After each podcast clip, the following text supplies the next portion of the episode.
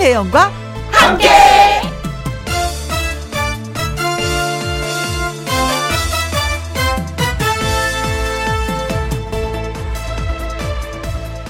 오늘의 제목 아 다르고 어 다르다 살다 보면 표정 관리 안 될 때가 있습니다.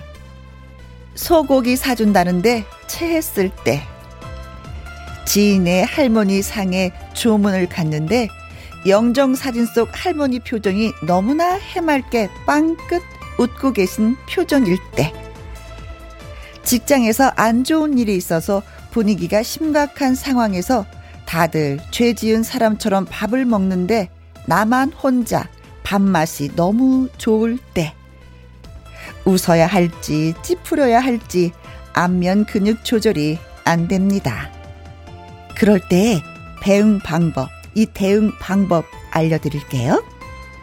입을 벌리면서 아 하세요. 이게 좋아서 그러는 건지 나빠서 그러는 건지 헷갈리거든요. 그냥 아 그러면 상대방은 자기하고 생각이 같은 걸로 오케이 한답니다. 그런데요, 제 말대로 했는데 잘 안 된다 싶으면, 어, 라고 해보세요. 아셨죠? 어. 2020년 11월 27일 금요일, 김혜영과 함께 출발합니다.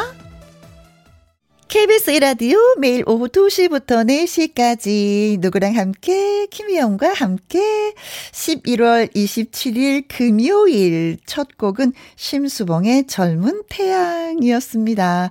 8651님 아 이케요? 어 욕해요? 하셨습니다.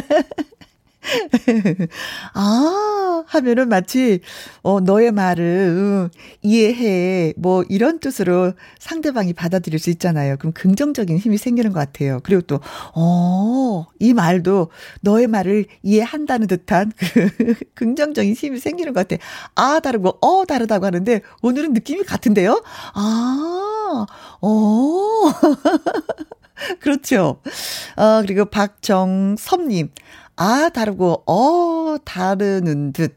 말 한마디가 영원히 마음에 상처가 되고, 말 한마디가 행복을 주죠. 특히 가장 가까운 식구들이 서로에게 상처를 주는 것 같아요. 하셨습니다. 근데 이게 세월이 지나면, 그때 당시 상대가 나한테 어떤 말을 했는지 기억이 안 날 때가 있어요. 그러나 그 느낌, 그 상처는 그냥 영원히 간다는 거 잊지 마셨으면 좋겠습니다. 그래서 말을 하더라도 예쁘게. 상냥스럽게 상대의 마음을 다치지 않게. 이 은정님, 아, 그렇군요. 오늘도 매력적인 김희영과 함께와 함께 합니다. 그렇죠. 오프닝 너무 매력적이었죠. 박영수님, 대구는 바람 불고 추워요. 서울도 추웠어요. 예, 바람이 부, 어, 햇살은 좀 따스한데 바람이 부니까 춥더라고요. 역시 겨울 바람은 바람입니다. 춥습니다. 감기 조심하시고 옷 하나 더 입는 걸로 해요.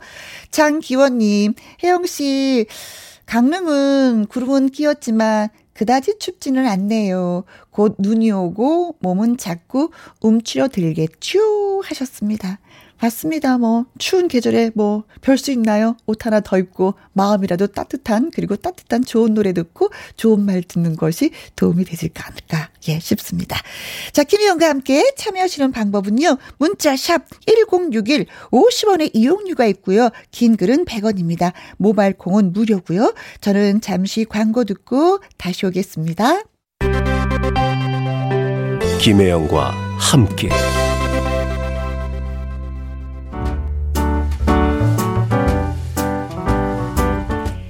김희영과 함께해서 드리는 선물입니다. 이태리 명품 구두 바이네르에서 구두 교환권 발효 건강 전문 기업 이든 네이처에서 발효 홍삼 세트 오직 생녹용 유풍열 건강에서 참진 녹용즙 프랑스 에스테틱 화장품 뷰티메디에서 아이크림 교환권 1등이 만든 닭 가슴살 할인 이 닭에서 닭 가슴살 세트 MSM 전문 회사 미스 미네랄에서 이봉주 마라톤 유황 크림 제이원 코스메틱에서 뿌리는 하이라 고체 앰플 트러블 잠재우는 퓨어포레에서 센탈라 시카 스킨케어 세트 건강식품 전문 브랜드 메이준 뉴트리에서 더블 액션 프리바이오틱스 대한민국 1등 건강기능식품 에버콜라겐에서 에버콜라겐 인 앤 어 플러스 똑똑한 살균 습관 마샬캡에서 브이실드 살균 소독제와 마스크.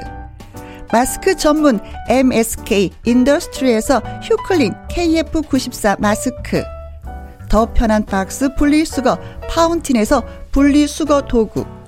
퍼슨이 만든 건강생활 브랜드 일상닥터에서 오메가 EPA 주식회사 비엔에서 정직하고 건강한 리얼 참 노니 일동 코스메틱 브랜드 퍼스트랩에서 미백 주름 기능성 프로바이오틱 세럼 그리고 여러분이 문자로 받으실 커피, 치킨, 피자, 교환권 등등등등 선물도 보내드립니다.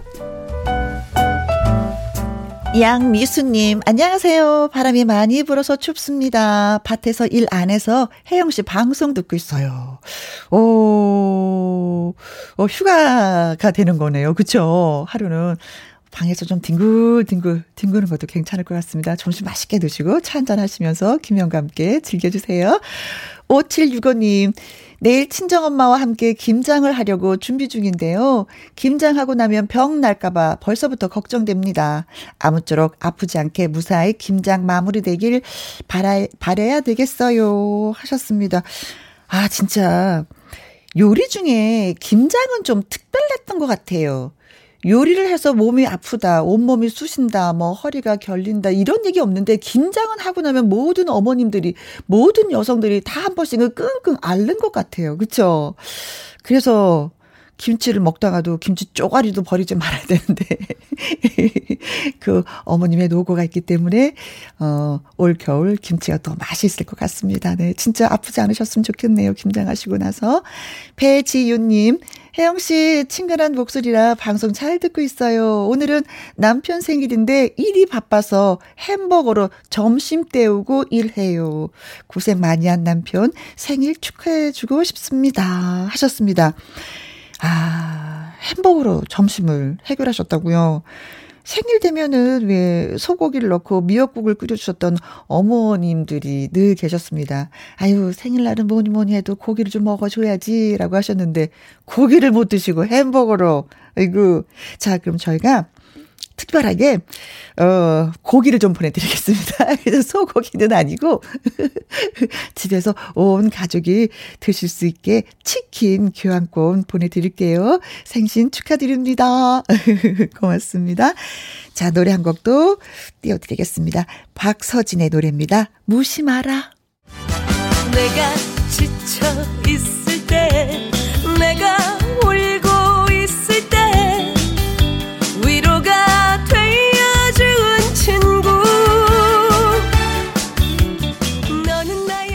세상 돌아가는 분위기를 멜로디 따라 노랫말 따라 느껴보는 시간. 번개처럼 빠르게 라이브를 전해드립니다. 미기의 번개 배송!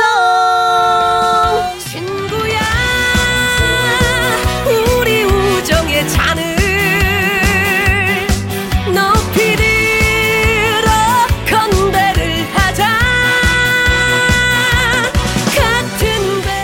시간 함께 하시면 나른함도 날려버리고 스트레스도 안녕이 됩니다. 25만 3천 명의 구독자를 거느린 유튜브 스타 가수 미기 씨. 안녕. 안녕. 반가 반가. 반가 반가. 오늘은 이렇게 귀엽게 인사해 주시네요. 미기 왔습니다. 저 지금 예 네. 미기 씨한테 깜짝 놀랐어요. 조금 어. 조금 전에 그 박서진의 무심하라 네. 노래를 저희가 틀어드렸잖아요. 아 네네 아, 미기 씨가 들어, 미기 씨가 들어오면서 바로 이 노래를 같이 또 부르는 네, 거예요. 따라 불렀죠. 네. 이 노래 나온 지 얼마 안 됐거든요. 네, 많이는 안 됐죠. 네. 그런데도 다 알아요. 어, 일단은 그 뭐죠? 서진 군하고 개인적으로 잘 알고 지내고 친하고 어, 그리고 알아도 그, 렇지 그렇죠. 알아도 사실 그 노래까지 챙긴다는 건 쉽지는 않은데. 네. 저도 이 노래를 즐겨 부르고 있어요. 아, 니 도대체 네. 미기 씨의 머릿속에는 노래 몇 곡이 저장이 돼 있는 거예요? 저도 잘 모르겠는데 일일이 세면 아마 수천 곡일 것 같아요. 아, 근데 그걸 가사를 보고 아니, 노래하는 것이 아니라 이제, 이제 가사를 틀리기도 하겠죠 아마. 어, 그러니까 그냥 다 네. 기억이 나는 거잖아요. 네, 흥얼흥얼 할 수 있는 거는 그 정도 되는 것 같아요. 네. 진짜 대한민국 사람들이 노래는 좋아하지만 그 한 곡을 원곡을 다 가사를 외워서 노래하는 분 그렇게 많지 않거든요. 이렇게 노래방이 나와서 더 쉽지 않아진 것 같아요. 아, 그런데 미기 씨는 노래방이 네. 있음에도 불구하고 그렇게 많은 곡들이 존경스럽습니다. 아니에요. 그래도 또 잊어버리기도 하고 또 가사 바꿔버리기도 하고 근데 어물쩍 어물쩍 안, 안 틀린 척 이러고 넘어가기도 하고 뭐 그래요. 그래도 되는 네. 게다 몰라 우리도. 즐겁게 부르면 되죠 뭐. 네. 네. 아이고 예 멋진 분. 네. 01205님 오늘은 미기님 만나는 날 생각만 해도 기분이 좋아져요. 기다렸어요. 혜영 씨 매일 잘 듣고 있습니다.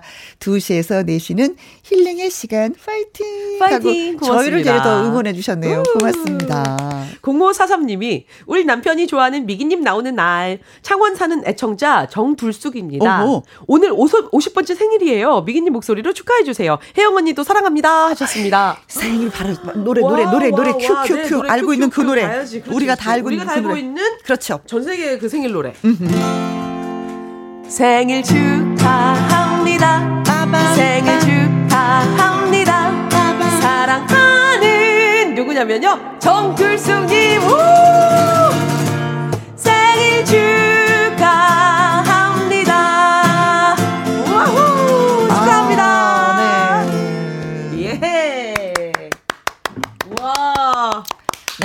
50. 네, 50이 되셨군요. 네. 축하드립니다. 아, 생일 축하하는 의미에서 뭐 MC 권한으로 예, 치킨 교환권 좀 예, 보내 드리도록 와우, 하겠습니다. Happy birthday! 음, 역시 괜찮은 MC예요. 네, 네 그럼요. 센스가 만점이에요. 네. 치킨 교환권도 드리고 노래도 네. 불러드리고 예 그런 프로는 김혜영과 함께입니다. 김혜영과 함께. 네. 6012님 미기님 노래 들으면 속이 시원해요. 스트레스도 날아가고요. 감사합니다. 음. 앞으로도 시원하게 날려드릴게요. 네. 어, 오늘 좀 날씨가 너무 쌀쌀한데, 뭐, 네. 그래도 뭐 한번 뭐 시원하게 좀 날려보도록 하죠. 그렇죠. 예. 그래야죠. 어, 미개 번개배송 오늘의 주제는 나이와 네. 세월이라고 정하셨어요. 네. 사실 이제 연말이고요. 음. 그렇다 보니까 또 한 해 가는구나 이런 생각하게 되잖아요. 음. 근데 사실은 그렇 할수 있다면 올 한 해는 좀 빼드리고 싶어요. 한 살을. 한 살을 왜요? 왜냐면 아시다시피 2020년도는 너무 아. 무슨 멈춘 듯이 네. 세상이 멈춘 듯이 정말 코로나가 어, 한게 없는 것 같은 느낌? 네, 한 해가 그냥 날아간 느낌? 이에요 네, 코로나 19로. 보는 느낌? 네, 음. 그래서 너무 우리가 마음 고생을 많이 한 한 해기 때문에 네. 올한 해는 정말 나이를 그냥 한 살씩 모두가 그냥 아, 맞습니다. 네, 그냥 빼드릴 수 있으면 빼드리고 네네. 싶습니다. 아. 계획했던 일, 애썼던 일이 뜻대로 되지 않아서 무의미하게 한 해를 보냈다는 사람들이 예 사실은 많아요. 그렇죠. 어쨌든 이제 연말이니까 음. 한 해를 또 정리를 하면서요. 그리고 또 나이와 세월에 대한 음. 그런 이야기를 또 해보려고 합니다. 좋습니다. 자, 오늘은 특별히 통기타 반주 하나로만 노래를 하신다고요. 네. 오, 멋져요. 오늘은 뭐 이제 나이와 세월이니까 약간 음. 복잡한 거는 좀 빼고 음. 심플하게 한번 가보도록 하겠습니다. 좋습니다. 네. 미개 번개배송에 하고 싶은 말, 어, 나이나 세월에 대한 것도 좋고요. 라이브 노래에 대한 반응도 문자로 보내주시면 됩니다. 문자 샵 #1061 50원의 이용료가 있고요. 긴 글은 100원입니다. 모바일 콩은 무료. 무료. 자, 그래서 첫 곡은 세월이 가면 최우섭. 네, 벌써 제목에 세월이 들어가고요. 정말 덧없이 보내버린 2020년도의 분위기를 연상하면서 음. 쓸쓸한 곡으로 한번 골라봤습니다. 네, 좋습니다. 김혜영과 함께해서도 윤남중 PD가 선곡했던 노래예요. 오늘의 미기 씨의 노래 라이브로 들어보도록 하겠습니다.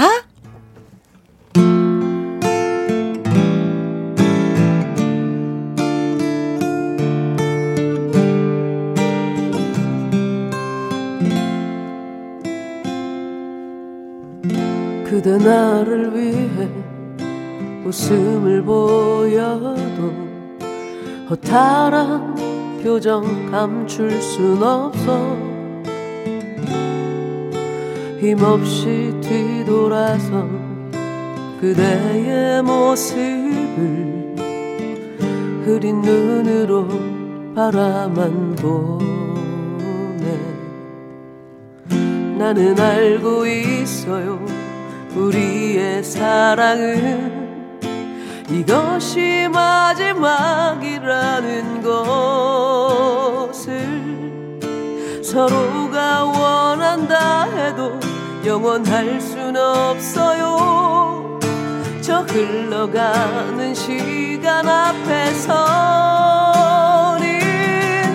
세월이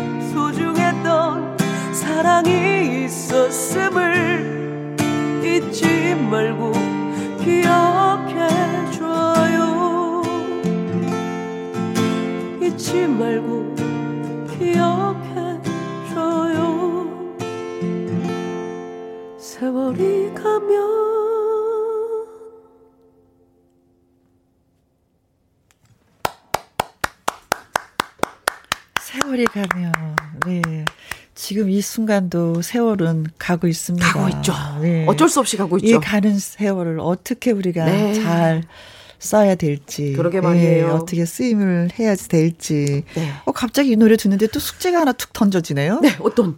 아, 지금 이거, 이 시간은 세월을 음, 어떻게 보낼 것인가. 어떻게 보낼 것인가. 네. 근데 너무 어떻게 보낼 것인가를 음.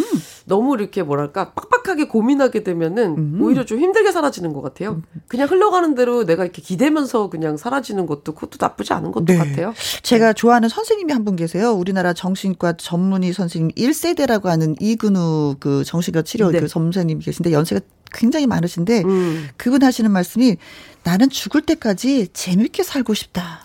저도요.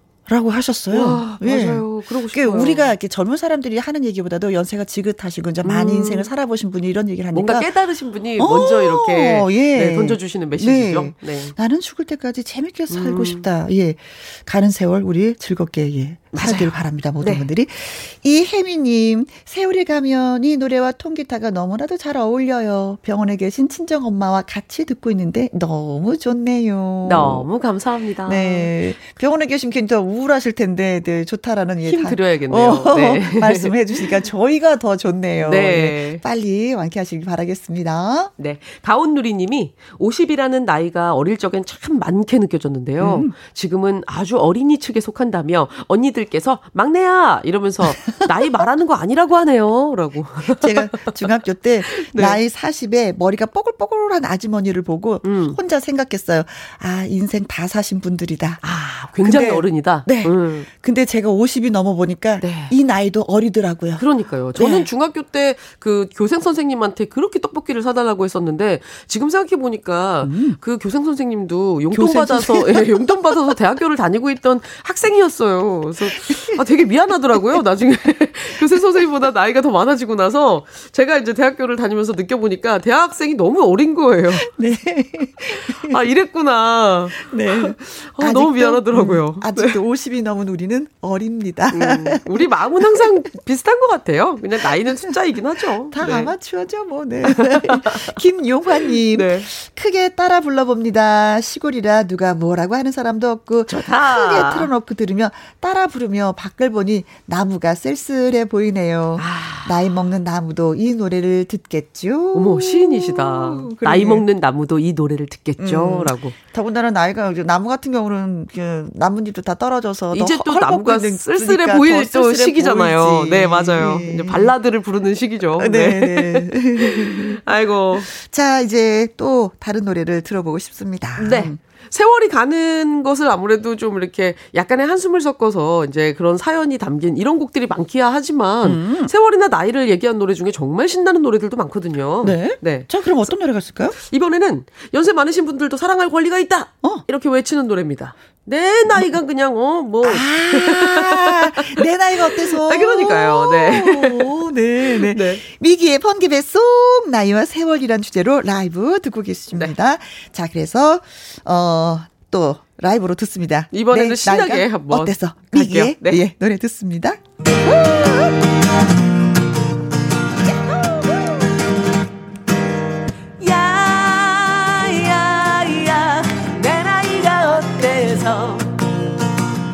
사랑의 나이가 있나요? 마음은 하나요.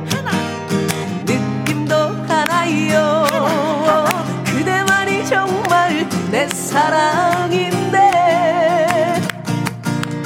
눈물이 나네요.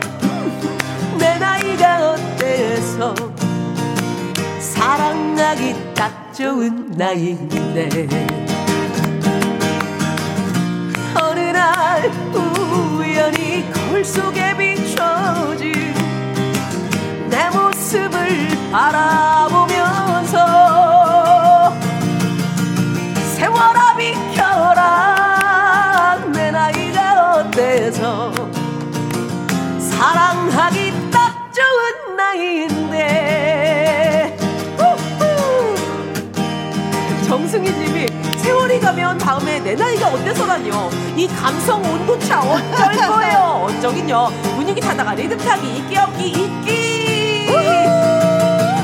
야, 야, 야, 내 어때서 사랑의 나이가 있나요? 없음. 마음은 하나요. 느낌도 하나요. 내 사랑인데 눈물이 나네요 훌쩍훌쩍 훌쩍 내 나이가 어때서 사랑하기 딱 좋은 나이인데. 어느 날 우연히 거울 속에 비춰진 내 모습을 바라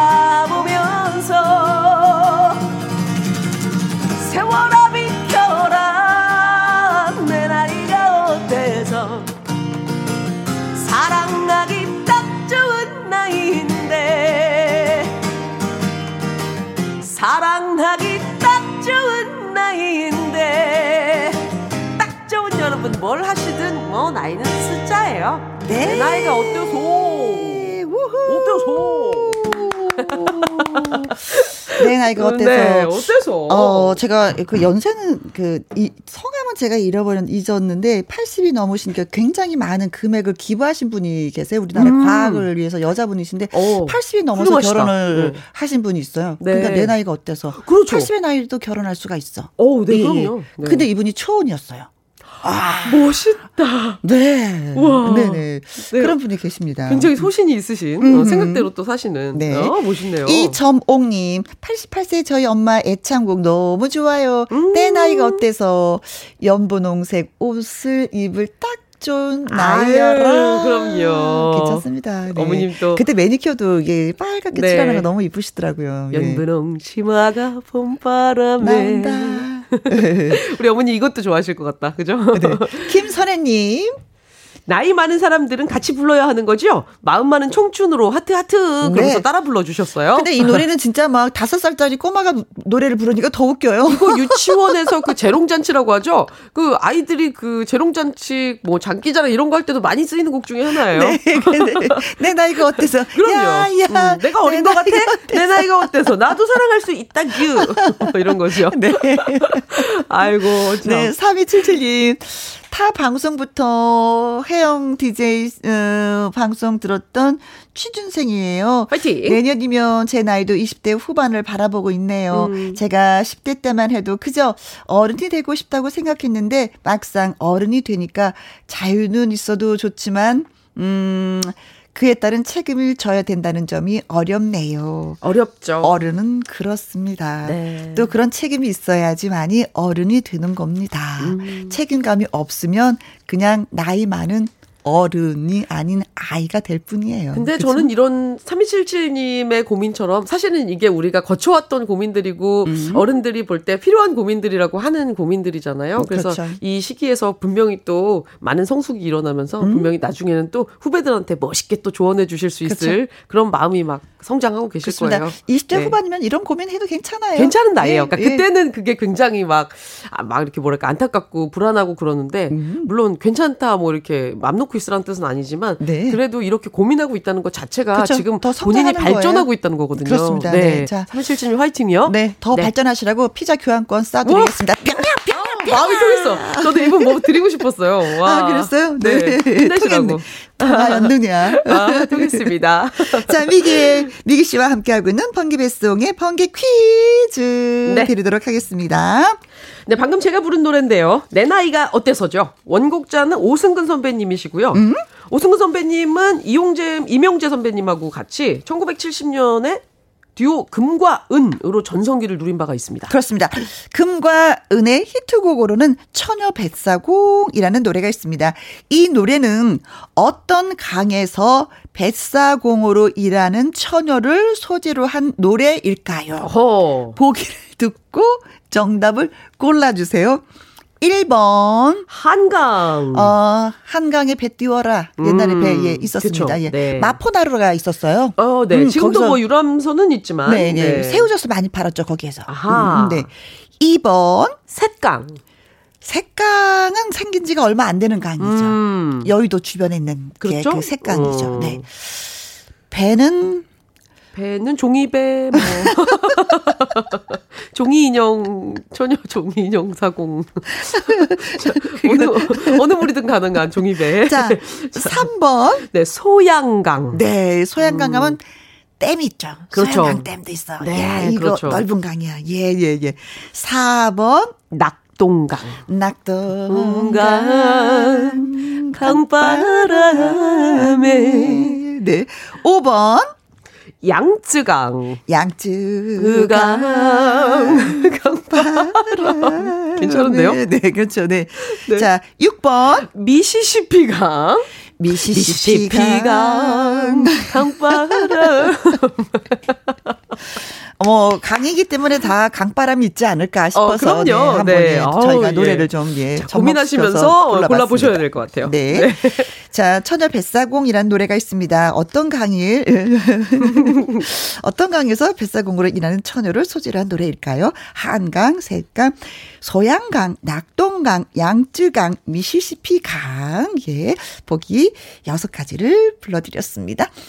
자, 정답 보내주실 곳은요. 문자 샵 1061, 50원의 이용료가 있고요. 긴 글은 100원입니다. 모바일 콩은 무료가 되겠습니다.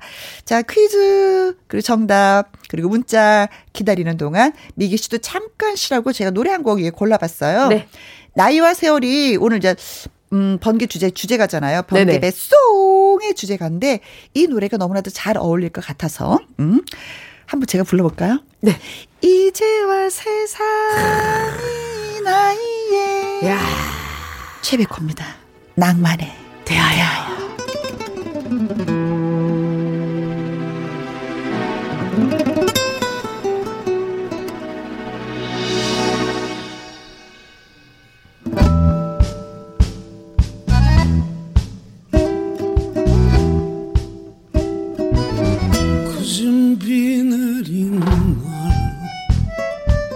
그야말로 옛날 시타방에 앉아 도라지 위스키 한 잔에다 짙은 색소폰 소리를 들어버렴. 새빨간 립스틱. 아, 짝짝짝 짝짝짝짝. 가슴을 울립니다. 와, 네. 노래 너무 좋다. 어, 처녀 뱃사공이라는 노래가 있습니다. 이 노래는 어떤 강에서 뱃사공으로 일하는 처녀를 소재로 한 노래일까요? 한강, 색강, 소양강, 낙동강, 양지강, 미시시피 강 하고 네. 저희가 보기를 드렸습니다. 자, 지금부터 정답과 재밌는 오답을 살펴보도록 하겠습니다. 아, 저는 이럴 줄 알았어요. 저도 이럴 줄 알았어요. 강이 다 나올 줄 알았어요. 강가랑강, 강강, 강가랑강강. 네. 강. 장금희님 시작. 인더스 강 강바람에 야 가보고 싶다. 네. 백 쌍이님 시작. 세느강 강바 아, 파리를 언제 가나. 네, 조혜선님 생강. 아니 이건 그 생강인가요? 우리가 먹는 요즘에 쓰임새가 많죠. 어, 네, 긴장할 그렇죠. 때 진짜 아, 많이 쓰는 생강을. 생강을 많이 먹어야 감기 예방이 되고 어, 네, 여러 가지가 좋습니다. 열이 좀 후끈후끈 나죠. 아, 굉장히 예. 아주 신선한 답변이네요. 네. 7923님 요단강 처녀귀신 뱃사공 어, 요단강을 네. 건너는 그렇죠. 배군요. 어, 네. 그래도 처녀귀신 돼버렸네. 네. 그리고 가장 많은 분들이 주신 6185님 낙동강입니다요. 네. 정영림님, 낙동강 아는 퀴즈 나와서 신나요. 아이고 귀여우셔라. 1079님이 우리 동네에요. 낙동강이죠. 4번입니다. 어, 네. 1056님, 낙동강 저는 지금 남한강 바라보며 밭에서 콩 털고 있어요. 오호. 여긴 원주. 원주. 원주. 제가 원주 홍보대사. 아, 예, 그러시구나. 10년째 하고 있잖아요. 네, 네 원주. 야, 좋다. 3627님이 낙동강이에요. 어. 릴 적에 모래 놀이를 했던 강이에요. 아, 아 그러시구나. 거기서 노셨구나. 추억이 많으신. 강에서 또. 노신 분이네. 네. 예. 아, 좋습니다. 8640님, 답은 낙동강이에요. 4번. 어, 사무실에서 어, 몰래 듣고 있어요. 그렇죠. 사무실이죠. 사무실에서 몰래 듣고 있어요. 네. 네. 들키지 않길. 네. 우리 세누강 할 때 크크크 하시다 혹시 들키신 거 아닌가 몰라요? 아니면 네. 같이 부르시다던가. 그렇죠. 0050님이 또 이곳은 춘천입니다. 음. 조금 전에 소양 이교를 건너왔습니다. 넘넘 반가워요. 오랜만에 문자니 반가워요. 하트 하트 하트 하트 뿅 뿅뿅뿅. 자 그러면 이분은 소양강을 밀고 계신 건가요? 어 그렇죠. 네. 자 오늘의 정답은 낙동강 강바람에 네. 자 그리고 0050님은 소양강을 미셨어요. 네. 소양강 노래 좀 해주세요. 네. 해저문 소양강에 황혼이 지면 이지만 소양강은 답이 아닙니다. 그렇습니다. 네. 네. 오늘의 정답과 재밌는 오답으로 저희를 즐겁게 해준 분들한테 네. 선물을 쏘도록 하겠습니다. 장금희님, 백상희님, 조혜선님, 7923님, 6185님, 정영림님, 1079님, 1056님, 3627님, 8640님, 뭘 쏠까요? 커피 한 잔씩 하세요. 와후! 커피 쿠폰. 맛있게 예. 맛있게. 네. 0050님도 보내드릴게요. 와후! 와후! 향기롭게 드세요. 네. 네. 자, 미기 번개 배송 이번에는 어떤 노래 저희한테 들려주실 건가요? 네, 아까 또 이 노래가 나가면 아마 아까 문자 주셨던 취중생분이라든지 고나이 때 분들이 또 공감을 하실 수도 있는데 노래죠? 김광석 선배님의 어. 서른 즈음. 아. 이 노래 히트할 무렵에 30대를 만든 모든 사람들이 마치 자기 노래인 것처럼 말씀하셨어요. 아, 이건 내 노래야. 나를 정말, 위한 노래야. 예, 저도 어. 엄청 불렀죠. 예, 정말. 그렇죠. 아. 그리고 또 31살 되면 또 근데 또 그 더 어른들이 볼 때는 인제 시작이라고 또 이제 어른이 됐구나라고 이제서 인정해 주시더라고요. 그렇습니다. 알고 보니 20대는 어린 거였어요. 네. 그렇더라고요. 그래. 장영규 님. 이번에 수능 다시 도전하는 30살 청년이에요. 수능도 혜원님 음. 퀴즈처럼 이렇게 쉬우면 얼마나 좋을까. 요라고, 어, 아이고. 어, 쉬었어요. 아까 네. 수양강 처녀라고 하신 분들도 있었는데. 아, 이분에게도 이 노래가 공감이 되겠네요. 그렇죠. 서른, 네. 네. 그리고, 그리고 이간호님도 고 김광석 씨 서른 즈음에가 생각나요. 음. 이제 서른밖에 안 된 딸이 부러워요라고 네. 아버지가 네. 주셨네요. 이간호님, 네. 네. 잘 들어보시면 예, 더 좋을 것 같습니다. 노래 네. 띄워드릴게요. 미기 씨의 라이브입니다. 서른 즈음에.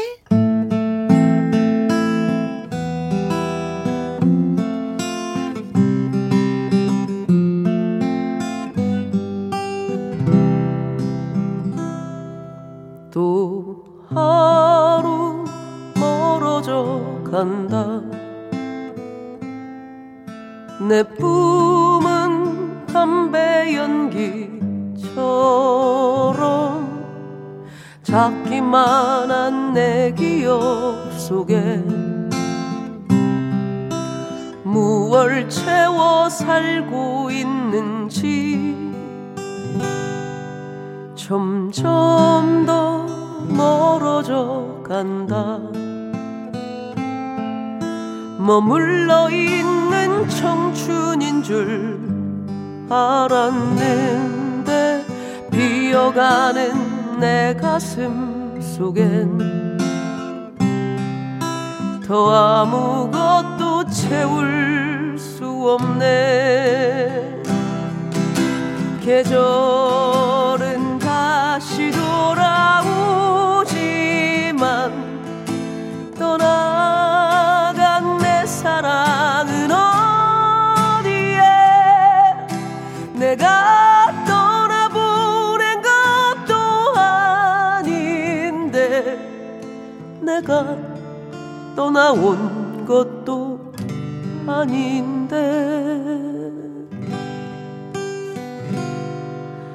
조금씩 멀어져 간다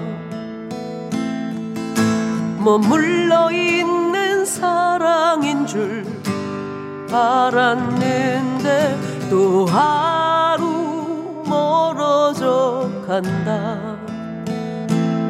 매일 이별하며 살고 있구나. 매일 이별하며 살고 있구나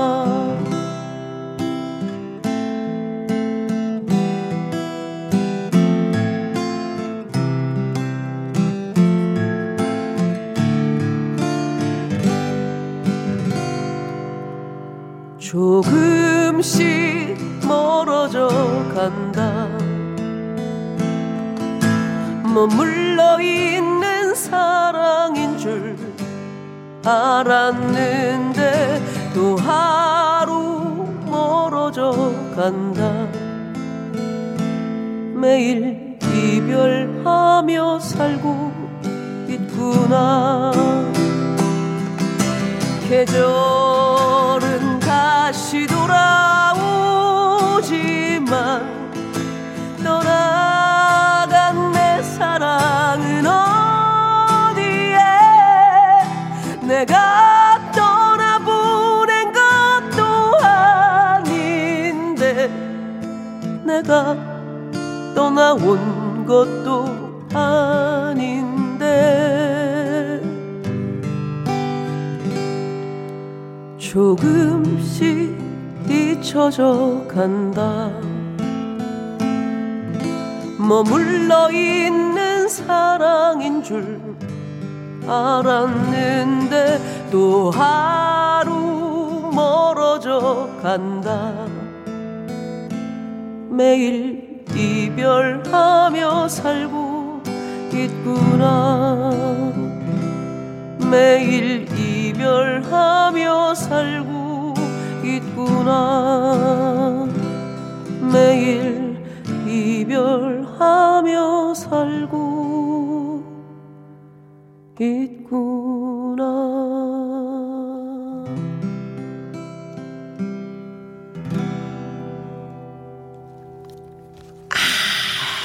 시간이 흐른다는 건 매일 이별하면서 살고 있는 것이긴 하죠. 그렇죠. 또 시간과 이별하면 또 다른 또 예, 그렇죠. 또 사실은 또 매일 거고. 또 새로운 만남과 새로운 음. 시작을 매일 하고 있기도 해요. 그렇죠. 네, 네, 이별의 포커스, 세월의 흐름에 포커스를 맞췄으니까 지금 매일 이별하는 거지만 사실은 매일 새로운 걸 만나고 있기도 하죠. 살수 없는 게 또 세월이니까. 그렇죠. 저 흘러가니 네. 흘러 보내야 하는 게 또 세월입니다. 네. 신이진님. 아. 아, 이때 뭘 했었는지 되돌아갈 수만 있다면 음. 하고 싶은 것들이 참으로 많은데. 오늘 참 특별히 우리 청취자 여러분들이 생각에 잠기신 것 같아요. 저도 마찬가지지만. 음. 그쵸? 그리고 콩으로 8577님이 딸이 서른 살입니다. 제가 서른 때는 뭘 했는지 까마득하네요. 네. 서른 젊은 친구들 화이팅이요 하셨어요. 미녀와 짜시님. 네. 서른 딱 됐을 때 우울감이 왔는데 음. 만을 넘고 보니 서른도 젊디 젊은 나이였더라. 그러니까요. 서른 되고 나면은 마치 무슨 음. 내가 아직 준비가 안 됐는데 네. 엄청난 어른이 된 것 같아서 불안하거든요. 네. 근데 아까도 말씀드렸지만 어린 나이예요. 그렇죠. 97 되신 어머니가 네. 73된 딸한테 음. 아이고 정순아 네 나이감을 치고 그러니까 엄니 내 73이다. 음. 그러니까 엄마 나이가 지긋하신 어머니 하시는 말씀이 아이가 그렇나 뭐 73시가 아이고야 발 파란 청춘이대. 청춘이네요. 어. 상대적인 것 같아요. 어, 네. 팔파란 청춘이대. 네, 갑자기 어. 갑자기 그런 생각 들어요. 그래서 어른들에게는 어른들에게는 내가 어떤 귀여운 어, 청, 청춘의 역할을 하면 될 것 같고요. 네. 그리고 또 후배들한테는 또 어른이 되어주면 될 것 같고, 뭐 이런 상대적인 게 아닐까 싶어요. 네. 우리 또 인생이. 지금 내 나이가 많다고 하지만 나보다 음. 연세가 더 많으신 분은 내 나이를 너무나 돼요. 내 네. 나이를 너무 부러워한다는 거 그럼요. 잊지 마셨으면 뭐 좋겠습니다. 경로당에 가보면은 뭐 몇 살이 막내다 뭐 이런 말씀들 하시잖아요. 그렇죠. 네, 그런 건 거죠. 네, 그렇습니다. 그리고 사실 그 시집도 있었어요. 서른 잔치는 끝났다. 아. 맞아요. 근데 사실 그 30대가 끝났다는 것을 의미하는 거지만 그렇죠. 뭐 인생은 계속 쭉 이어지는 거니까. 이어지는 거죠. 네. 네. 네. 그리고 또 청춘은 청춘대로 30대는 끝났지만 40은 다시 또 시작이거든요. 그럼요. 음, 네. 그렇습니다. 아. 자, 오늘도 예. 어, 나이와 세월을 주제로 해서 네. 번기 배송 들었습니다. 이제 헤어질 시간이에요. 이제 어, 네, 한 곡만 남겨놓고 있습니다. 어떤 네. 노래 들려주실래요? 네, 마지막 오늘의 번개 배송 마지막 곡은요. 음?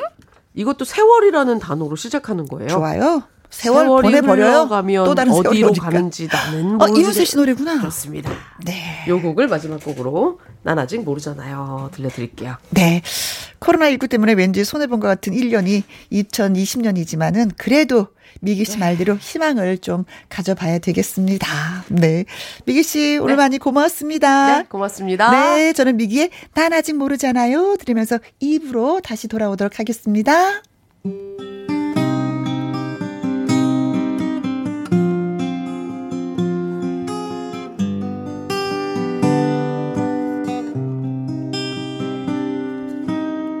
세월이 흘러가면 어디로 가는지 나는 아직 모르잖아요.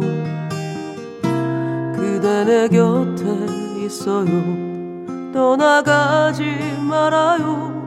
나는 아직 그대 사랑해요 그대가 떠나가면 어디로 가는지 나는 알 수가 없잖아요.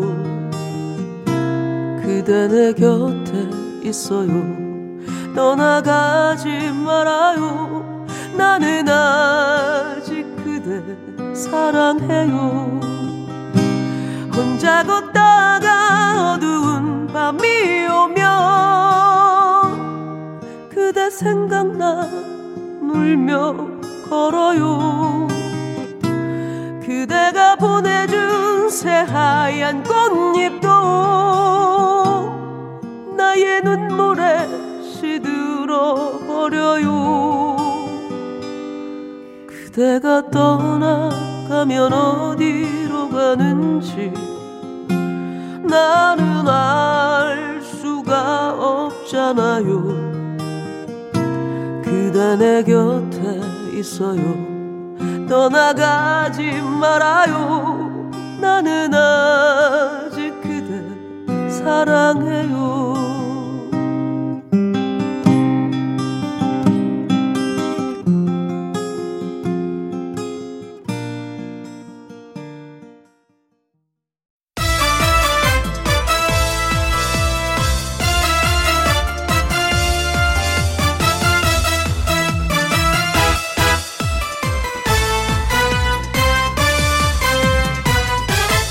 김혜영과 함께.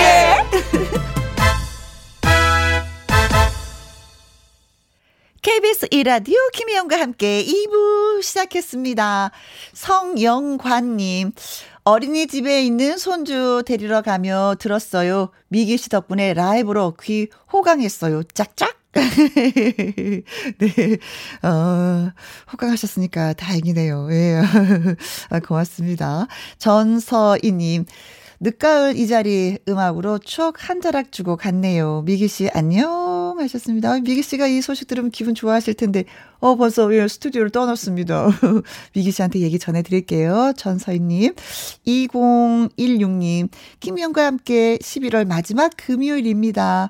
혜영 언니 팬이 많으신가 봐요. 며칠 전에 찾아왔는데 소개가 안 되네요. 서운 하셨습니다. 서운하셨어요? 어떻게 오늘 소개해 드렸으니까 서운하지 않고 기쁘시겠네요. 네. 다 소개해 드리지 못해서 저희가 항상 좀 죄송하고 미안하고 그래요. 문자 많이 주세요. 말은 하는데 다 소개해 드리지 못해요. 그래서 음, 미안한 마음을 갖고 있습니다. 그러면서도 또 말씀드리죠. 문자 많이 보내주세요. 라고요. 네, 고맙습니다. 김희영과 함께 참여하시는 방법 또 말씀드리잖아요. 문자는 샵 1061, 50원의 이용료가 있고요. 긴 글은 100원입니다. 모바일 콩은 무료고요. 어, 수정님의 신청곡입니다. 방시리의 첫 차. 김혜영과 함께. 지금부터 슛 들어갑니다. 영화 한 편 찍으시죠. 엔딩에 키스신 있다. 참고하시죠.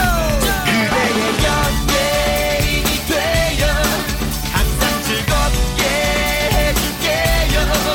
연기와 노래. 매일매일 다양하게 쏟아지는 연예계 뉴스. 그 뉴스에도 팩트체크가 필요하겠죠. 그래서 이분과 함께 합니다.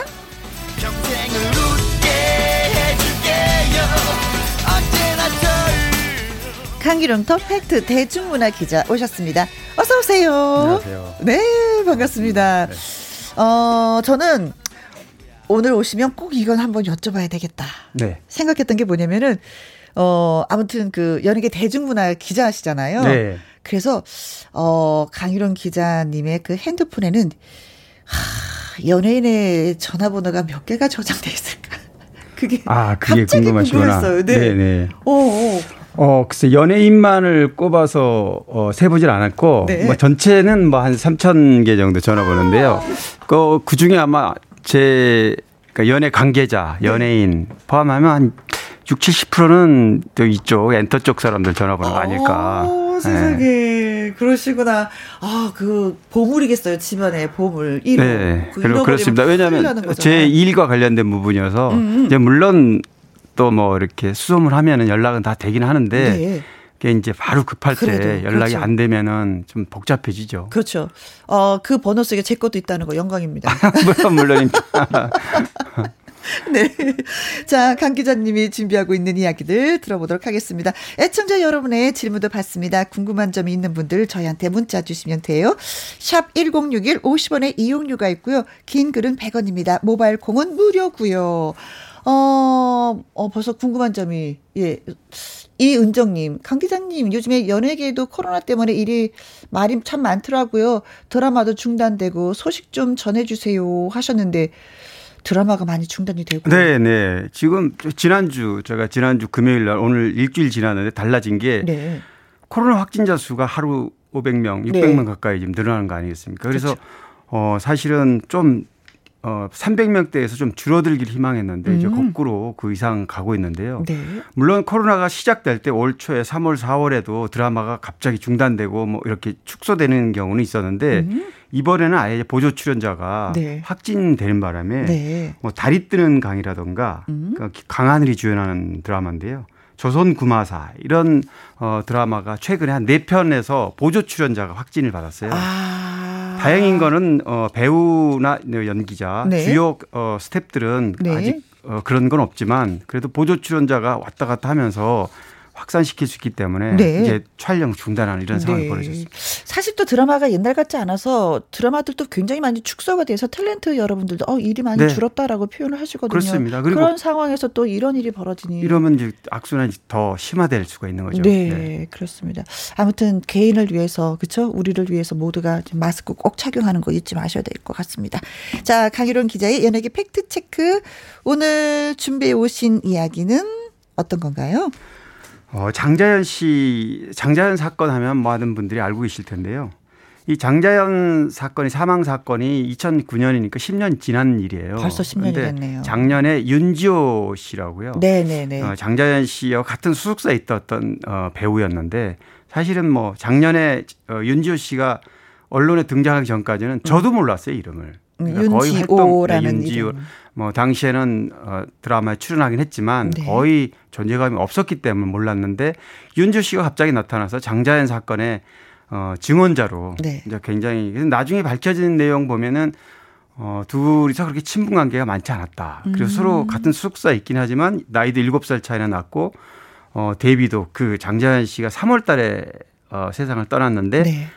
어, 그 해에 데뷔한 데뷔했습니다. 윤지호 씨가. 그러니까 아. 거의 그렇게 그렇게 어, 이렇게 오버랩되는 그렇습니다. 상황이네요. 많지 않은데 음. 그런데 이제 잘 아는 가까운 친분 관계에 있는데 장자연 씨 죽음에 대해서 내가 비밀을 알고 있다 이렇게 음. 증언하고 나서 굉장히 파장이 커졌는데요. 컸죠. 네. 그런데 이제 나중에 지나고 보니까 이 기간에 국내에서 국회의원들 대동하고 뭐 이렇게 여성 단체 통해서 어, 장자연 사건에 대해서 조명을 해서 네. 언론에 조명을 받았는데 장자연 사건의 주인공이 되었었죠. 네네, 네, 완전 맞지. 주인공으로 어, 화제가 됐었는데 알고 보니 이제 그 기간에 자신이 내놓은 책자를 또 출판해서 내고 음. 팔고 뭐 여러 가지 그런 의혹들이 있었고요.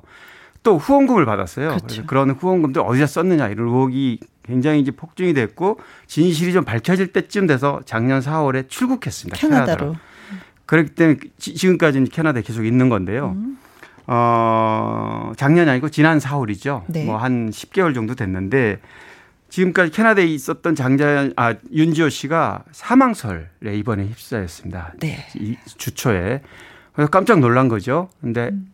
보니까, 어, 누군가가 해킹을 해서 어, SNS에 윤지호 씨 가족인 것처럼 네. 이렇게 해서 굉장히 좀 또 한 번 논란이 됐었는데 네. 3일 만에 27일 날 윤지호 씨가 자신의 SNS에다가 글을, 어, 아, 글을 올려서 음. 뭐큰 그런 문제는 아니고 음. 다만 이제 뭐 이런 거짓말로 누군가 내 얘기를 허위로 올렸기 때문에 이건 명예훼손이다. 음흠. 그래서 뭐 정보통신망법 70조를 이렇게 언급을 하면서 네. 추후에 내 입장을 충분히 밝히겠다. 이렇게 네. 밝혔습니다. 네.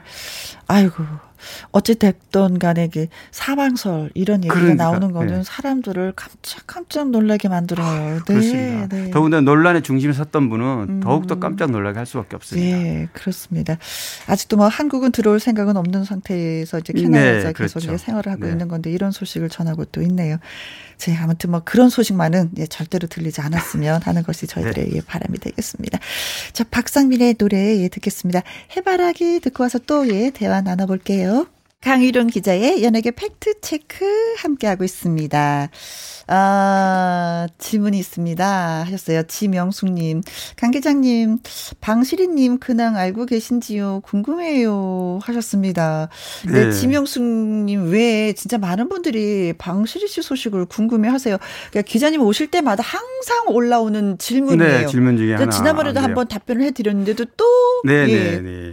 그래서 어, 더 알고 싶어 하시는데요. 어, 방실 씨도 한 번 좀 인터뷰를 와이드 인터뷰를 해야 될 필요성을 제가 지금 느꼈는데요. 음. 조금 전에도 제가 김혜영 씨하고 이 노래 들으면서 네. 어, 방실 씨 궁금한 얘기를 좀 잠깐 네. 했잖아요. 노래 저희가 또 네. 또 틀었기도 네, 노래가 이제 어 나가고 나서 이런 질문이 바로 왔는데요. 음. 생각이 좀 똑같은 것 같습니다. 그 바, 어, 방실이 씨는 어 2007년이니까 벌써 12년 전이네요. 2007년에 음. 어, 쓰러져서 사실 지금까지 병원 시설을 지고 있는데요. 네. 지금은 뭐 어, 요양병원에서 생활. 생활하는 이제 그런 형편이고요. 아무래도 오랫동안 그 병치를 해야 되니까 경제적으로 좀 굉장히 어렵습니다. 네. 그래서 코로나 이전에는 동료 가수들이 많이 도움도 주고 음. 이렇게 행사를 해서 기금을 마련해서 전하기도 하고 그랬는데 어 가족 어 쪽으로는 조금 어려운 것 같아요. 네. 첫 번째는 경제적인 부분이고 네, 네. 또 오랫동안 이렇게 힘든 생활하다 보니까 또 어, 뭐 형제 자매들끼리의 음. 그런 문제도 조금 음. 불편한 상황인 것 같아요. 네. 데뷔를 80년에 했어요. 그래서 방실 씨 얘기, 방실이 씨 얘기를 뭐 여담으로 한다면 음.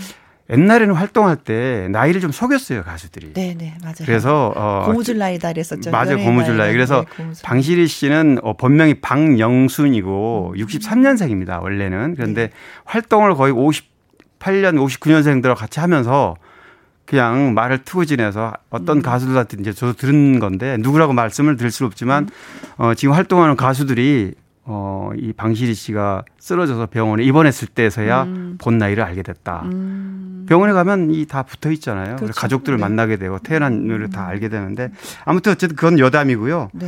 어, 방실이 빨리 좀 어, 건강이라도 빨리 회복해서. 네. 네. 맨 처음에 쓰러졌을 때는 진짜 뭐 대화하기도 굉장히 힘이 들었었는데. 그렇죠. 네. 어, 어느 정도 유튜버 이렇게 막 다니는 게 있더라고요. 그래서 한번 이렇게 제가 클릭해서 본 적이 있었는데 말씀은 그래도 맞아요. 어느 하지만 예, 네. 전달이 다 확실하게 다 됩니다. 그런데 노래 맞습니다. 예. 무대에 가장 네. 쓰고 싶은 것이 이제 무대인데 간절할 텐데. 네, 그게 가장 무대. 아마 본인도 안타까울 겁니다. 네, 네. 그래요. 그래서 어, 방실 씨의 소식을 예, 음, 전해드렸습니다. 좀 건강해서 그 노래를 신나게 진짜 하늘을 찌르면서 노래하는 예 손짓 발짓 때그 네, 네. 몸돌림도 보고 싶은데 그렇지 못한 상황이라서 좀 너무나도 아쉽고 안타깝습니다.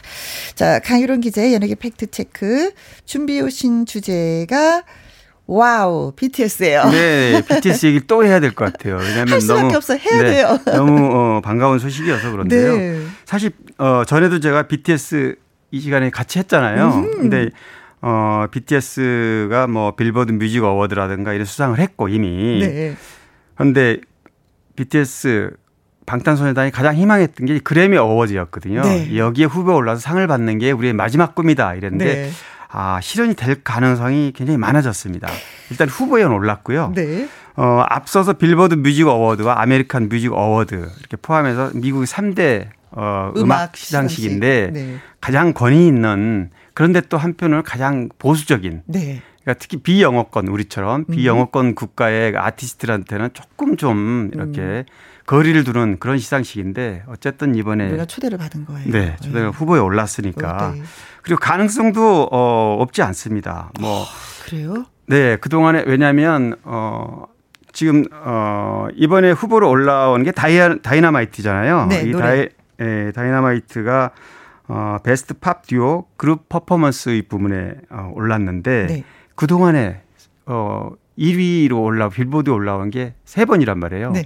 그래서 지금까지 했던 이런 성과만 보면 성과만으로 보면 충분히 지금 어 근데 이번에 하는 그 거는 그 성과뿐만 아니라 작품성까지 음. 보는 거기 때문에 네네. 더 가능성이 있다 이렇게 보시는 거죠. 그렇죠. 음. 지금 어 후보들이 물론 어 BTS 외에도 쟁쟁합니다. 다들 뭐 저스틴 아, 비버라든가 레이디 가가도 있고요. 저스틴, 저스틴 비버. 이 사람들하고 우리가 같이 경쟁을 하는 그러니까 예전엔 상상도 못했던 일이지만 네. 오히려 BTS가 더 막강합니다. 이들이 네. 볼 때는 우리가 옛날에 생각하기에는 그래미 뭐 어 지금 어머 남의 나라 얘기야. 그렇죠. 그냥 뭐 우리는 뭐 멀리서 멀찌감치 박수 한 번 치고 네, 네, 구경 한 번 하고 그들의 노래 한 번씩 뭐 들어보지 뭐 이거였었는데 이제 적극적인 참여가 된 거잖아요. 그렇죠. 음, 음. 오히려 그 경쟁자들이 이제 어 BTS를 더 경계를 해야 될 이런 상황이 네. 벌어졌기 때문에 아, 특히 저스틴 비버하고 또 훨씬 신선하고 지금 처음 네. 후보 올랐잖아요. 그래서 음. BTS의 그 특유의 즐거운 에너지, 복고풍 디스코 팝으로 무장한 이 어, 다이어마, 어, 다이나마이트로 네. 반드시 수상했으면 좋겠습니다. 오르자마자 딱 수상하면 네. 이더 이상 더 오를 곳이 없습니다. 네. 제가 이렇게 쌀쌀 훑어보니까 이 노래 이 다이너마이트가 네. 한국 경제에 미치는 효과가 금액으로 따지면 아. 1조 7천억이라고 어? 노래의 한국 그렇습니다. 노래 한국에. 이미 뭐 BTS는 네. 뭐 수조 원의 우리 한국의 위상과 경제 가치를 올려놨지만 네. 이한 곡으로 아마 충분히 그러거든 없습니다. 네. 네. 이 시상식이 언제 있는 거죠? 내년 어 1월 31일인데요. 네. 벌써부터 굉장히 관심이 많습니다. 전 음. 세계적으로. 음. 뭐한 두 달 정도 남았지만 네. 어 어쨌든 내년 1월 30일 63회인데 이 잠을 못 자겠는데요. 아, 그래미 어워즈는 아마 국내에서도 굉장히 언론들이 크게 조명할 걸로 아, 네. 보입니다. 그렇습니다. 아니 그러니까 우리나라뿐만이 아니라 동양에서는 네네. 아시아권에서 그렇죠. 난리가 또 날 것 같아요. 아, 그렇습니다. 네. 자, 아무튼 좋은 결과가 있기를 기대 기대 기대 기대 기대. 자, 강일원 더팩트 대중문화 기자와 함께하고 있는 연예계 팩트체크 여러분의 참여 기다리고 있습니다. 질문, 의견 모두 모두 보내주세요. 평소 궁금하셨던 연예가 소식도 좋습니다. 문자 샵 1061, 50원의 이용료가 있고요. 긴 글은 100원입니다. 모바일 콩은 무료고요. 자, 이 노래 또 한번 들어보도록 하겠습니다. 근데 다이너마이트 네. 전 세계적으로 유명한데 정작 우리 나이가 지긋하신 분들은 그게 무슨 노래야? 아, 그렇죠. 라고 하시는 분들이 네. 계시거든요. 젊은 친구들은 많이 알고 있는데 네, 그래서 네. 이 노래를 좀 널리 알리는 방법이 그렇죠. 김희영과 함께해서 소개를 해드리는 거다라고 생각해서 오늘 맞습니다. 이 시간에 예 들어보도록 하겠습니다. 그래미 어워즈 후보곡 다이너마이트. So Shoes on, get up in the morning, cup of milk, let's rock and roll. Kink out, kick the drum, rolling on like a rolling stone. Sing song when I'm walking home, jump up to the top of the brown. Ding dong, call me on my phone, nice tea, and I'll get my ping pong. Huh. This is dead heavy. Can't the bass boom. I'm ready. Life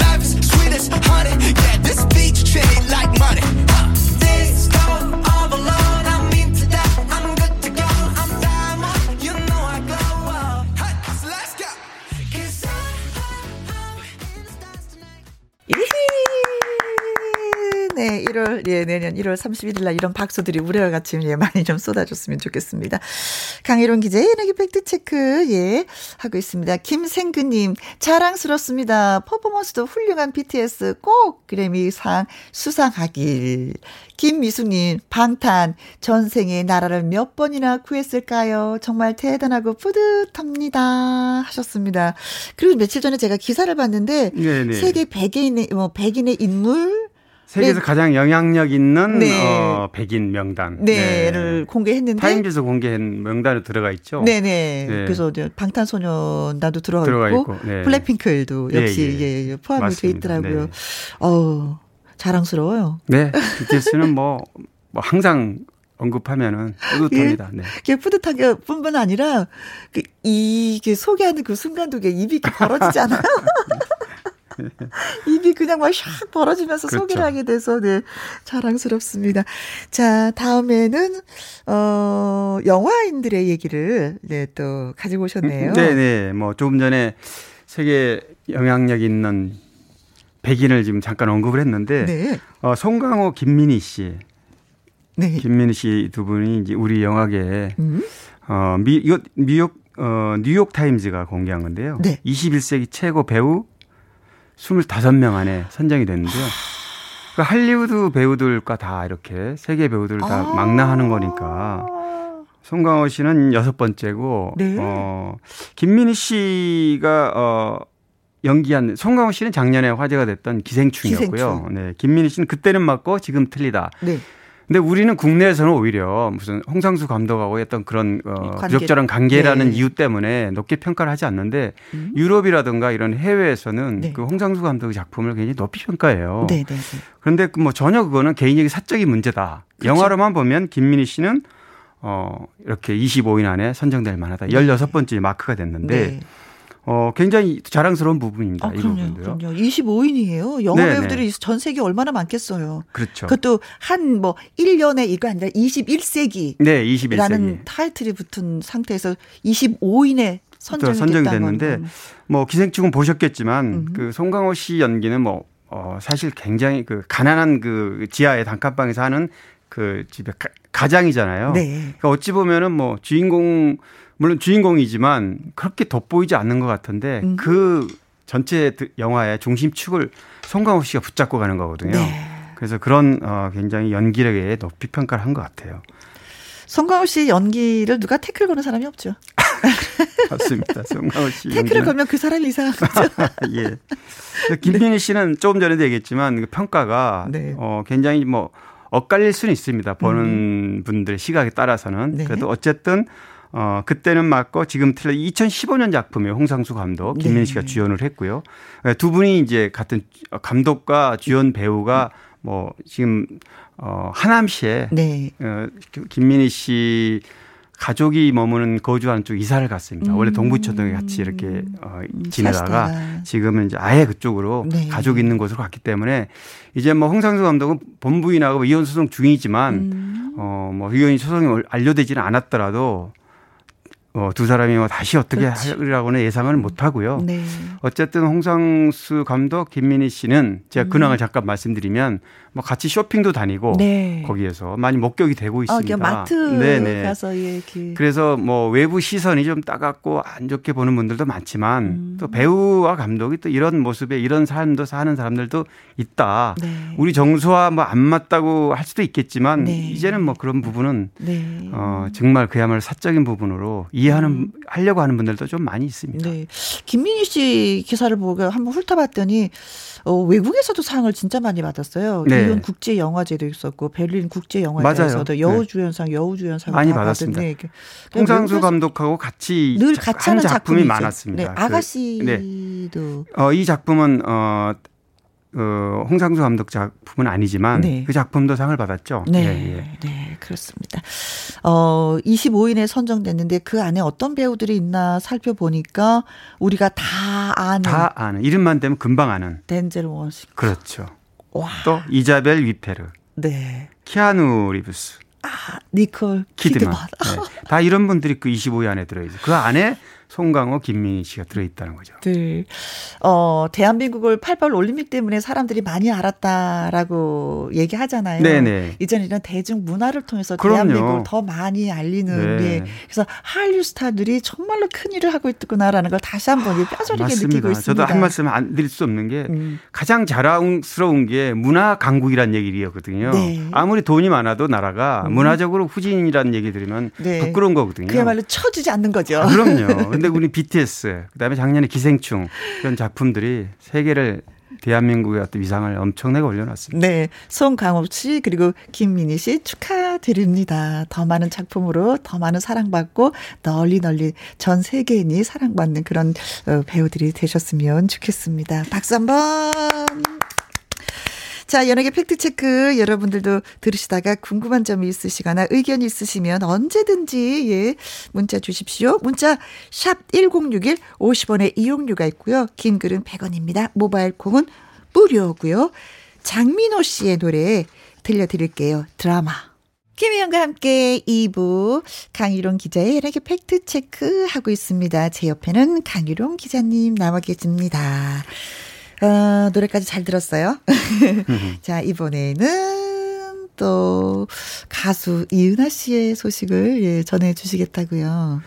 네, 어, 이은하 씨 사실 어제 어, KBS 아침마당에 이은하 씨가 나와서 예. 이제 자신이 힘들었던 과거를 이제 언급을 했는데 네. 어, 그래서 아마 궁금하실 분들이 많을 것 같아서 음, 음, 음. 뭐 간간히 저도 뭐 다른 방송에서도 어, 이은하 씨 쿠싱 증후군이라 예. 굉장히 그 몸이 부풀어 있는 그런 모습 그렇죠. 이런 내용들에 대해서. 예, 음. 부작용, 약물 부작용인데요. 네.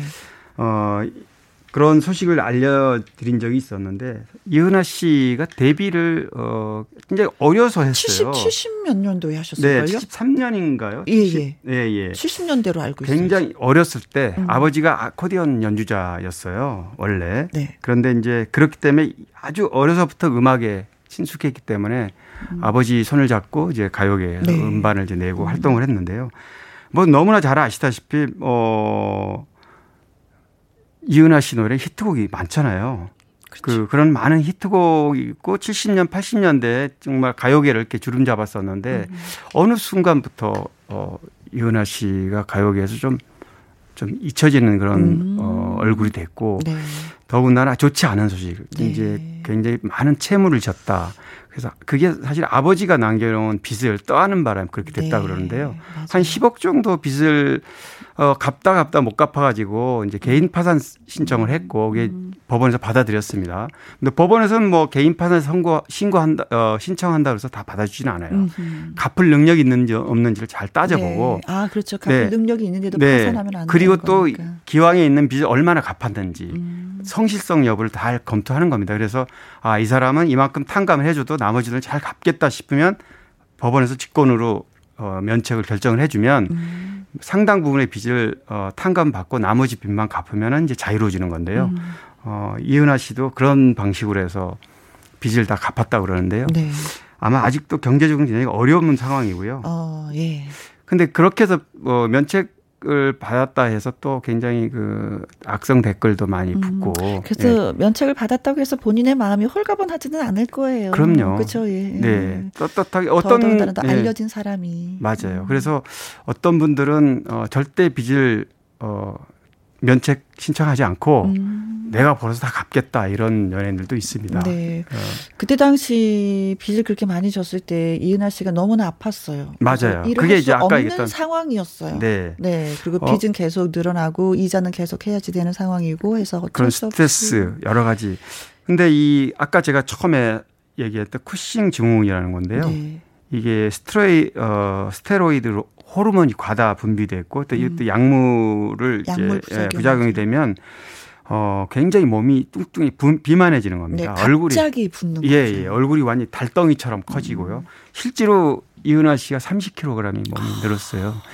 그래서 어 꾸준히 치료받고 해서 좀 좋아지긴 했지만 음. 여전히 어 몸이 완전히 완쾌되지는 않은 상황이기 때문에 네.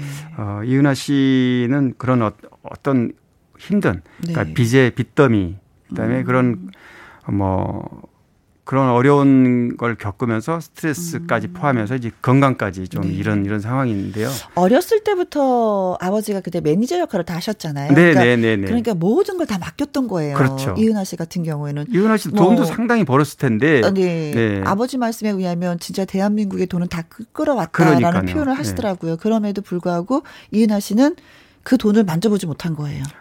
아버지가 알아서 다 해주시니까. 네. 네. 그리고 그 성인이 돈- 됐을 때는 정작 빚을 떠안아서 네. 예, 자기가 또 해야 되는데 그쵸. 이미 그때는 또 어떤 어 돈을 많이 벌 수 있는 입장에서 좀 내려와 네, 있고 그 이러저래 좀 네. 아버지가 사업을 하고 실패하고 사업을 하고 실패하고 하는 과정에서 어, 이은하 씨가 또 그렇게 된 거죠. 그렇죠. 그러니까 써보진 못한 상태에서 빚을 갚아야 되니까 본인도 너무 힘들고 네. 건강도 안 좋고 또 시선도 따갑 고 네. 그 빚은 어떻게 갚아지 되나 잠은 오지 않고 그래서 참 많이 힘들게 세월을 보내고 있는 것 같아요. 이은하 씨좀 그럴수록 마음을 잘 추스려서 음. 또 많은 팬들이 네. 좋아하는 노래가 남겨놓은 이게 부르는 네. 노래가 있잖아요. 네.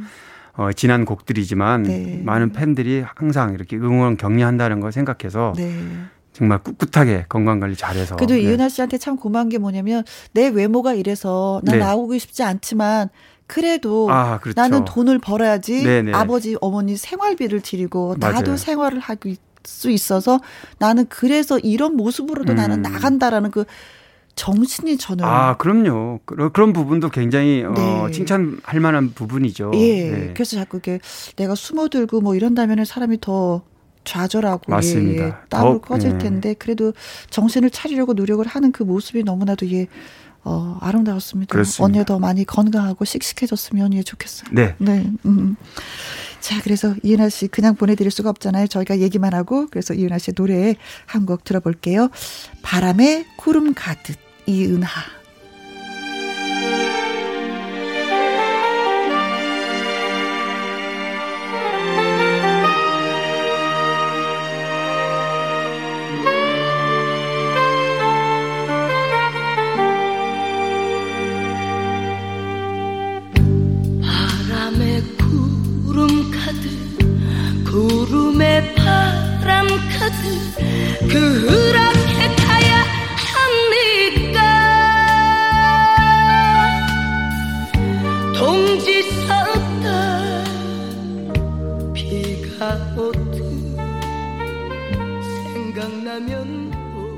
오시겠죠 김연숙님, 삶은 여행이다 라는 노래가 생각납니다.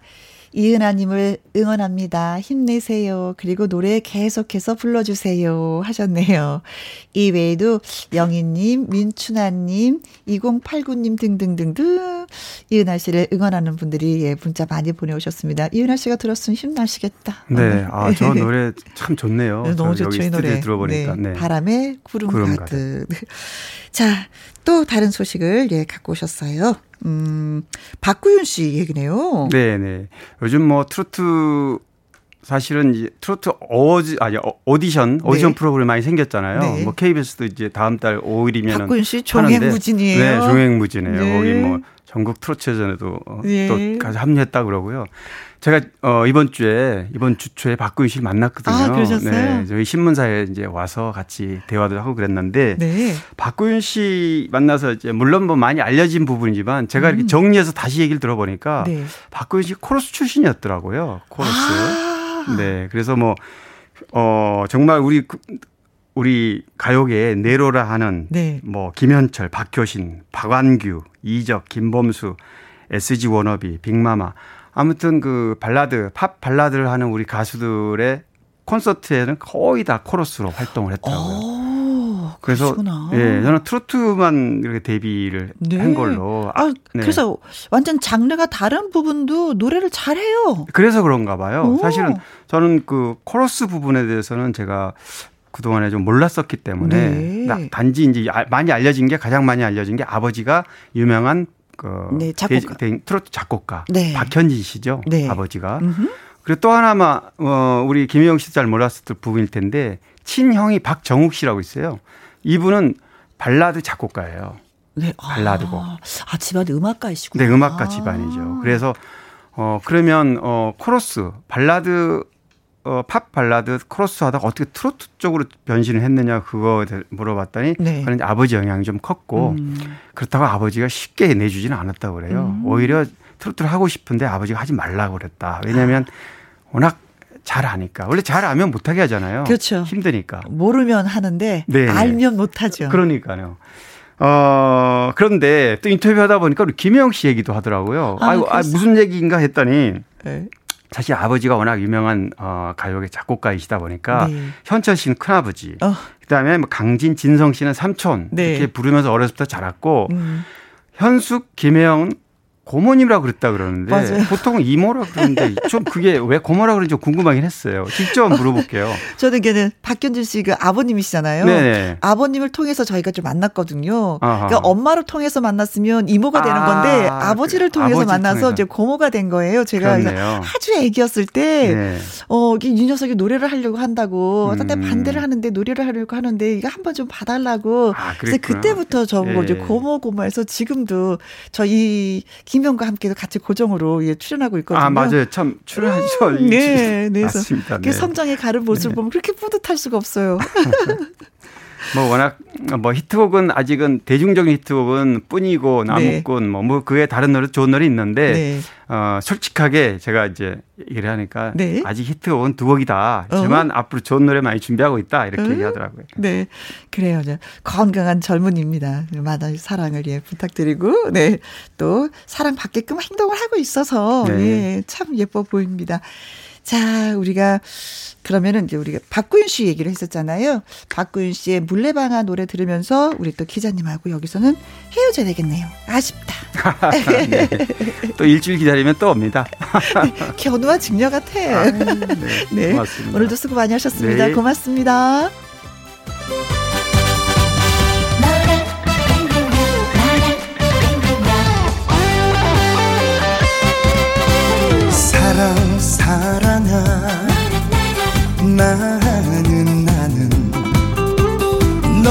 없이는 하루도 못 살아. 잘 살아도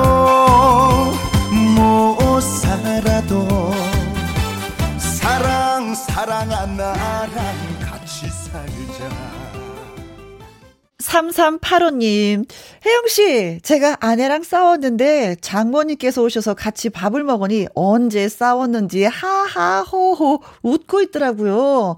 부부싸움은 정말 칼로 물베기라는 말이 맞는 것 같아요. 하셨습니다. 아내분이 하하호호 하셨군요. 어, 근데 이게 더 고맙지 않아요? 장모님 앞에서? 싸운 티를 내봐요. 얼마나 불안하시겠습니까? 본인 스스로가 3385님이. 그렇죠? 아이들은 뭐 싸우면서 그런 거라고 하는데 어른들도 마찬가지인 것 같습니다. 네. 되도록이면, 네. 싸우지 않는 방향으로. 그리고 싸워도 빨리 하하호호 하길 바라겠습니다. 7143님. 저 오늘 제왕절개로 아기 낳았어요. 아이가 4.2kg이래요. 태어난 캔디를 위해서 겨울 아이 신청합니다. 하셨습니다. 4.2kg이면 진짜, 예. 뱃속에서 많이 키우셨네요. 어, 보통 뭐 3.2kg, 뭐 3.6, 뭐 이 정도인데, 제왕절개 하지 않았으면 큰일 날 뻔했어요. 고생 많이 하실 뻔했어요. 제왕절개 잘하셨네요. 자, 몸 조리 잘 하시고요. 건강하게 예쁘게 잘 키워주시면 예, 고맙겠습니다. 자, 오늘의 끝곡은요. 2695님의 신청곡입니다. 원래 이 노래가 이종용 씨 노래인데 가수 겸 배우 수지의 음성으로 듣습니다. 겨울 아이. 여러분과 함께해서 오늘도 행복했습니다. 지금까지 누구랑 함께? 김혜영과 함께. 아름다운 당신은 눈처럼 깨끗한 나만의 당신. 겨울에 태어난 사랑스런 당신은 눈처럼 나만의 당신.